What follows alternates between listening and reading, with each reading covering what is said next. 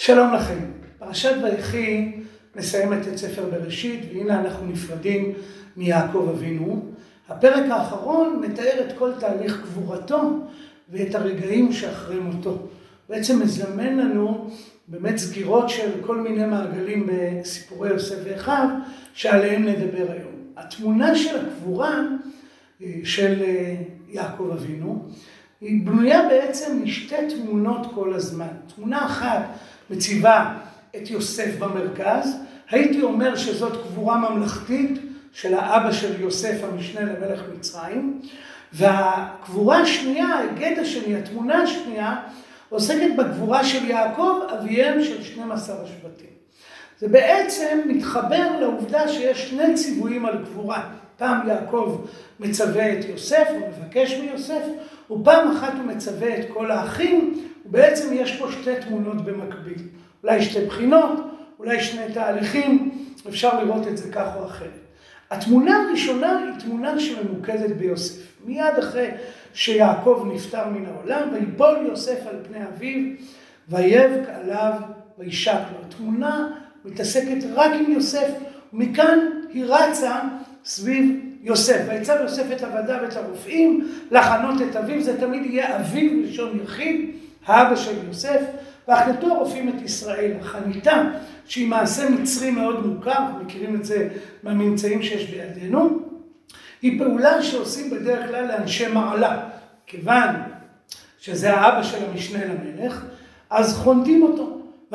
וימלאו לו ארבעים ימים, כי כן נמלאו ימי החנותים, ויבכו אותו מצרים שבעים יום.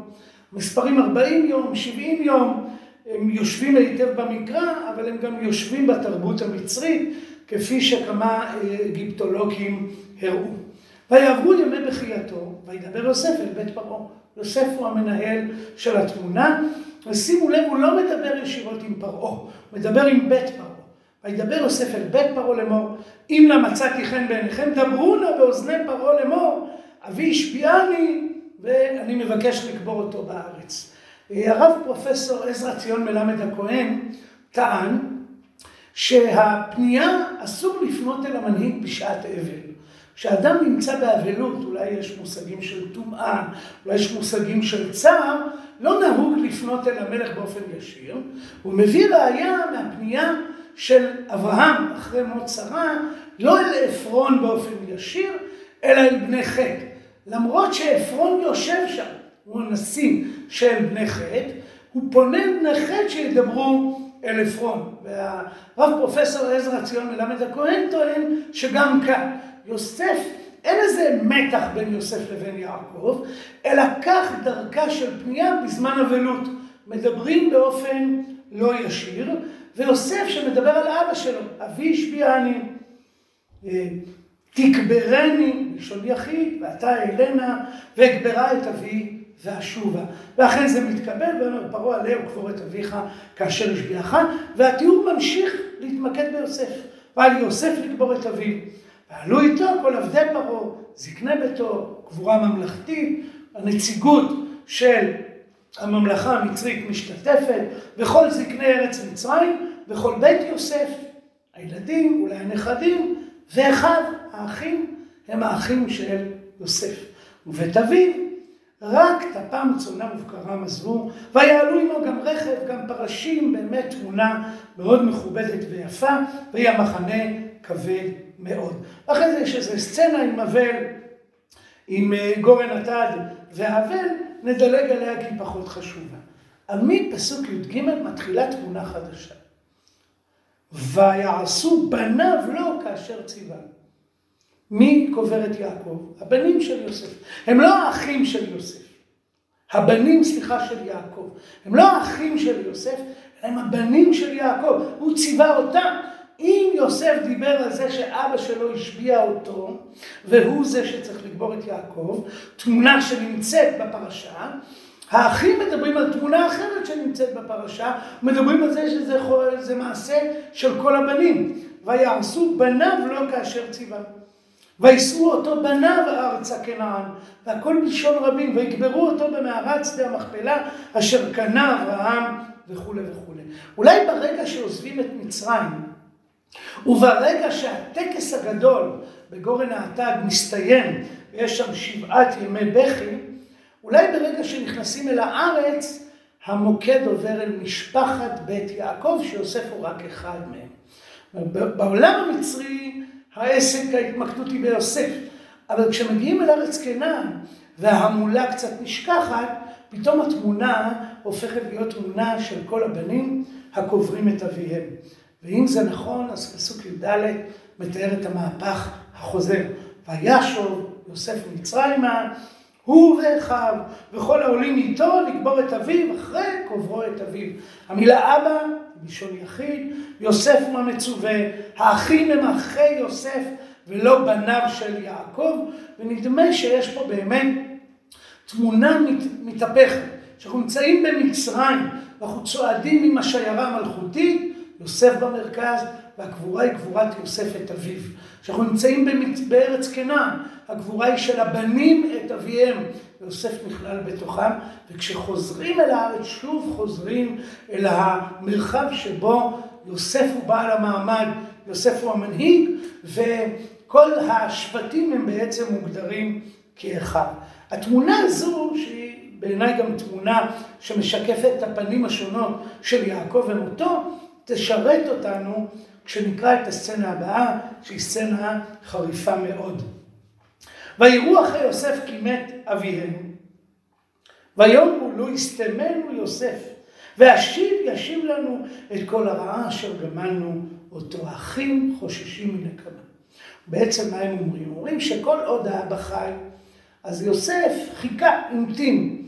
ברגע שהאבא מת, ויראו אחרי יוסף כי מת אביהם, והיום הוא לא יסתמנו יוסף, עכשיו הוא ינצל את שעת הכושר ויהרוג אותנו. הפס, הפסוקים האלה, האמירה הזו של האחים, לו יסתמנו יוסף, מחזירה אותנו לסיפור עשו ויעקב, כי הפועל הזה מופיע גם שם.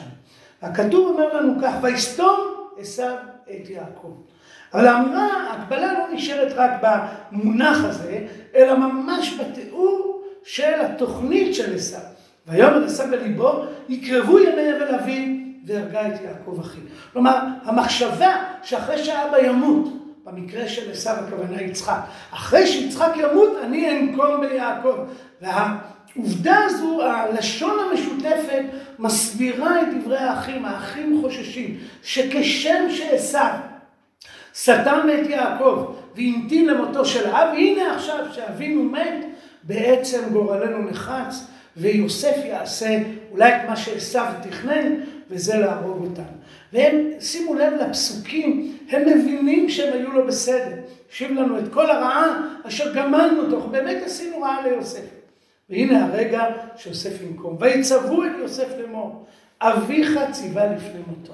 פתאום הם מספרים לנו סיפור שלא מוכר לנו ממקומות אחרים. הם מדברים על איזה ציווי שהאבא נתן, אומרים כך, ויצוו אל יוסף לאמור, אביך ציווה לפני מותו, כה תאמרו ליוסף, אנא, שנא פשע אחיך וחטאתם, כי רעה גמלוך, ואתה שנא לפשע עבדי אלוהי אביך. יש פה שאלה מעניינת האם זה באמת קרה. הפסוק לא, אין לנו שום פסוק שמתאר שבאמת יעקב דיבר על זה, זה תלוי אולי בשאלה יותר רחבה, האם בכלל יעקב ידע על מכירת יוסף, האם גילו לו פרשנים חלוקים בזה, אין לנו פסוק מפורש שעוסק בשאלה הזו, ולכן הפרשנים הולכים בעצם לפסוקים אה, עמומים משהו, אה, והפעם הרגו שור, מה, מה הכוונה, האם הכוונה יוסף, או הכוונה שכם וכדומה. אנחנו לא ממש יודעים, אני נוטה לחשוב שממציאים פה המצאה אחת גדולה. הם בעצם מבקשים הגנה, הם מבינים שהאבא נפטר, והם מגייסים את המחויבות לאבא. והם תולים את הצו במשהו שהוא ציווה לפני מותו לאמור. אולי הציווי לפני מותו, א', יוצק משמעות מחייבת, זה הצוואה שלו, את זה הוא אמר לפני שהוא נפטר.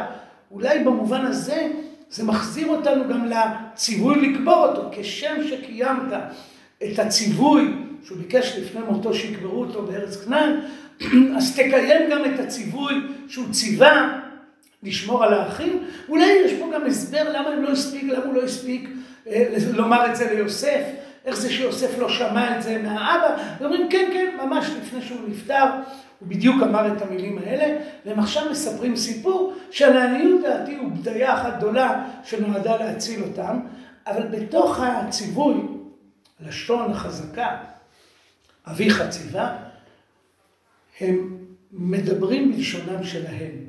שימו לב למילים. כה תאמרו ליוסף, אנא, סנה. האם זה מהולם את הביטוי ציווה לפני מותו? זה נשמע שבתוך הדברים יש להם איזה מעין פליטת פה, איזה ניסוח שמבטא כביכול את דברי יעקב, אבל בעצם מבטא את דבריהם שלהם. אנא, שנה פשע אחיך וחטאתם, כי רעה גמלוך. המילים האלה מילים של אחי יוסף. אני מזכיר שאך לפני שני פסוקים קראנו, השם ישיב לנו את כל רעה שגמלנו אותו. בעצם מצטטים את עצמם. אין פליטת פה, פליטת קולמוס כזו, שמבטאת את העולם שלהם, פחות את העולם של יעקב עצמו. ויש פה חתם במה שפתח, חתימה ביניהם פתיחה ואתה. סנה, עוד פעם איזה לשון בקשה, אלא שהפעם מגייסים גם את אלוהי יעקב, לפשע עבדי אלוהי אביך. בעצם אתה חייב לסלוח להם. והמילים האלה מביאות את יוסף לבכי. ויבק יוסף בדברם אליו. אבל הבכי הוא סתום, הבכי לא אומר שום דבר, והאחים ממשיכים ומוסיפים, וילכו גם לך ויפלו לפניו, ויאמרו הננו לך לעבדים. כלומר, אל מול הדברי מחילה, עכשיו הם מציעים גם את עצמם לעבדות. אולי הבכי לא היה ברור, אולי הם פירשו את הבכי ככאב על כל מה שהיה, ולכן הם מבינים שהם צריכים להציע עכשיו הרבה יותר, הם מציעים את עצמם כעבדים ליוסף. התיאור הזה אה, הוא מאוד חריף, והוא מביא את יוסף לכאב עצום. הבכי כבר אמרנו, ויאמר עליהם יוסף אל תיראו כי התחת אלוהים אני, אתם חשבתם עליי רעה, אלוהים חשבה לטובה, למען עסוק היום הזה לאכול את אמריו, אל תיראו אנוכי אכלכל אתכם ואת אפכם, וינחם אותם וידבר אל אמי. כשקוראים את הפסוקים האלה, ויש הרבה מה לדון בדברי יוסף, אני חושב שקודם כל צריך לשים לב שאנחנו בשידור חוזר של פרשת ויגש. יש פה איזושהי תמונה שיוסף ואחיו נפגשים, ויש פה איזה מתח, והאחים מציעים את עצמם לעבדות. ממש ככתוב בפרק מ"ד, כשהם אומרים לו שם, כן, ויאמר יהודה, מה נאמר לאדוני? הננו עבדים לאדוני, גם אנחנו, גם אשר נמצא הגביע בידו, מציעים את עצמם לעבדות בעצם ליוסף. ושוב יש פה איזה מתח שהם חוששים מתגובה קשה של יוסף, ובשני המקרים יוסף בוכה, ויתן את קולו בבכי וישמעו מצרים, ויוסף מרגיע אותם כמעט במילים זהות, שיש בהם עיקרון של כפל מבט. יוסף מדבר על זה שיש שתי בחינות בעולם. בחינה אחת היא הבחינה האנושית, והבחינה השנייה היא הבחינה האנוש... האלוהית. בבחינה האנושית הוא לא משחרר אותה מאחריות.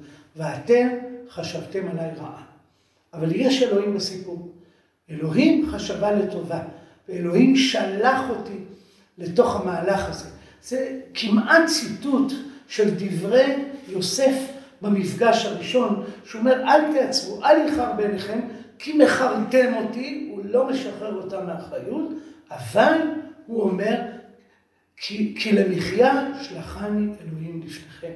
הוא ממשיך ואומר, זה שנתיים הרעב, ושלחני אלוהים לפניכם, ואסור לכם שארית בארץ, להחיות לכם לפלטה גדולה. וגם כאן הוא אומר, אלוהים חשבה לטובה, למען עסוק היום הזה, אותם מילים להחיות, עם רב, הוא מדבר גם על הטף. כלומר, יוסף בעצם עומד מול האחים ואומר, תראו, אתם באמת התנהגתם בצורה נוראית. אתם חשבתם לרעה. אבל אלוהים חשבה לטובה, יש לי תפקיד בתוך הסיפור הזה להחיות אתכם ואת אפכם. השינוי הזה שעמדנו עליו, התחלנו לעמוד עליו בפרשת ויגש, מגיע אולי עכשיו לכדי השלמה מלאה. פגשנו בתחילת פרשיות יוסף את יוסף הנער, שחולם חלומות מנהיגות, שכל המשמעות שלהם זה כבוד. האחים משתחווים לו שוב ושוב. הוא בעצם, מעל השמש והריח, דמות אלוהים יש ביוסף. אה, בתמונות הראשונות של החלומות, ומיד הוא נזרק אל עבדות במצרים. הוא נזרק להיות פותר חלומות, כלומר אדם שמקשיב למישהו אחר, שמנסה לעזור לו, שמנסה לפתור את הבעיה שלו, יוסף הופך להיות משרת, הוא בעצם משנה, על דרך החידוד נאמר, שיוסף הוא מספר אחד בעולם ולהיות מספר שתיים. במובן הזה הוא משרתם של אחרים, המשרת של פוטיפר, המסייע לשר האופים ושר המשקים, ואחרי זה המשנה לפרעה. וככל שאנחנו מתקדמים בסיפור, שמו של אלוהים הופך יותר ויותר שגור בפיו, וההצהרה הופכת להיות יותר ויותר חריפה. כשהוא פוגש את שר האופים ושר המשקים, הוא נוקט בלשון, פעם ראשונה מדבר על אלוהים בהקשר החלומות, בעצם הפעם הראשונה עם אשת פוטיפר, והוא מדבר על הצהרה שהיא קצת דו-משמעית. כשהוא מדבר אל, ה, אל השר האלפים ושר המשקים, הוא אומר, הלא לאלוהים פתרונים, ספרו נא לי. הוא שותפו של אלוהים בתמונה, אבל כשהוא פוגש את פרעה, הוא כבר אומר אמירה הרבה יותר חריפה. הוא אומר, בלעדיי, אלוהים יענה את שלום פרעה. הוא מדבר על אלוהים, מזכיר את שמו של אלוהים פעמים רבות בסיפור. כשהוא פוגש את האחים, שם שמיים כבר שגור בפיו, הוא מדבר על התוכנית האלוהית. למחיה, שלחני אלוהים לפניכם, וישלחני אלוהים לפניכם. אולי ההצהרה בפרק שלנו, בפרשת ויחי, החריפה מכולם.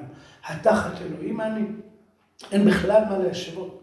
אל מול האמירה, הלא לאלוהים פתרונים ספרו נא לי, באה אמירה חריפה יותר שאומרת בלעדיי, אלוהים יענה את שלום פרעה. ועכשיו האמירה החריפה עוד יותר, התחת אלוהים אני.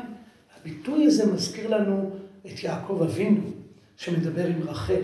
כשרחל זועקת את זעקת העקרות ומבקשת שיעקב יביא לילדים, ידבר, יטפל בעניין ויגאל אותה בעצם מייסוריה, יעקב עונה לה בחריפות התחת אלוהים אני, ונראה שיש פה שינוי מאוד דרמטי. תחת אלוהים אני בדברי יעקב עם אמירה שהאדם לא יכול לתת ילדים בעולם, אבל זה נאמר בחריפות, בעזות, לאישה בוכייה והכרה. ויוסף אומר את המשפט הזה בטון אחר. יוסף אומר את המשפט שנאמר לאימא שלו. הוא אומר אותו בטון אחר, טון רך, טון מחבר, טון שמבטיח חיים. אם יעקב אומר, אני לא יכול להבטיח חיים, הוא אומר את זה בטון כועס, יוסף משתמש באותו ביטוי, ואומר, אני לא אלוהים ולכן מוטלת עליי האחריות לפעול ולהחיות אתכם ואת אפכם. התמונה שבה יוסף עומד כאן בסוף ספר בראשית היא תמונה של דז'ה וו, ואולי זה גם מה שגורם ליוסף לבכות כל כך. כאילו כל השנים שעברו, כל השבע עשרה שנים שיוסף ואחיו היו במצרים עם האבא, בעצם הם לא האמינו לו.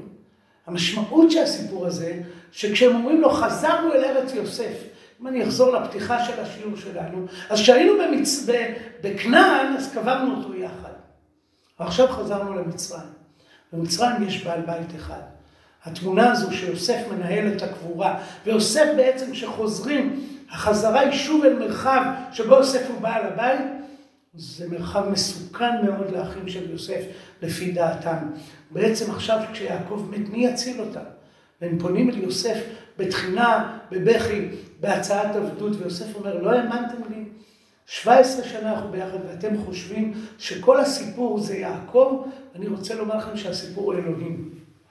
הסיפור הוא ההבנה, אולי החזרה לפרק פרקים מ"ד מ"ה, שהיא מביאה את יוסף לבכי כאילו כלום לא השתנה, היא הזדמנות לומר בצורה מאוד ברורה, שבאמת יש פה תודעה שמדברת על מנהיגות שהיא שליחות, שמדברת על פה על מנהיגות בשם האלוהים, שתפקידה לשרת את האחים, ולכן הוא סולח. בשלהי השיעור אני רוצה לפתוח שאלה, שהיא שאלה מאוד uh, משמעותית. האם יוסף סלח לאחים? אין ספק שהוא לא נוקם בהם. אין ספק שיש פה איזושהי התפייסות, אבל האם הוא סלח להם? יש אפשרות לטעון שהוא סלח להם, אני חושב שהאפשרות הזו יושבת היטב בסיפור. אבל לפעמים כשאני קורא את הסיפור שוב ושוב, עולה בליבי השאלה האם הוא סלח להם או שהוא התפייס איתם, וזה כבר משהו אחר.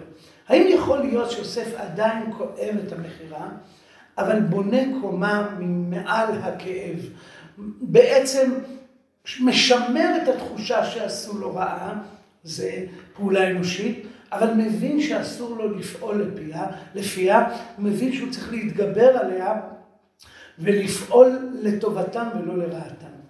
הפירוש הראשון הוא הרבה יותר הרמוני, הוא מסיים את ספר בראשית באיזה רגע של תיקון גדול, הביטוי לא יסתמנו, מתקן את הרצון לנקום אחרי מות האב. יש פה איזה מהלך שלם של תיקון, עם כל ספר בראשית זה מאבקי אחים, הנה יש פה פיוס שלם ומלא להרמוניה.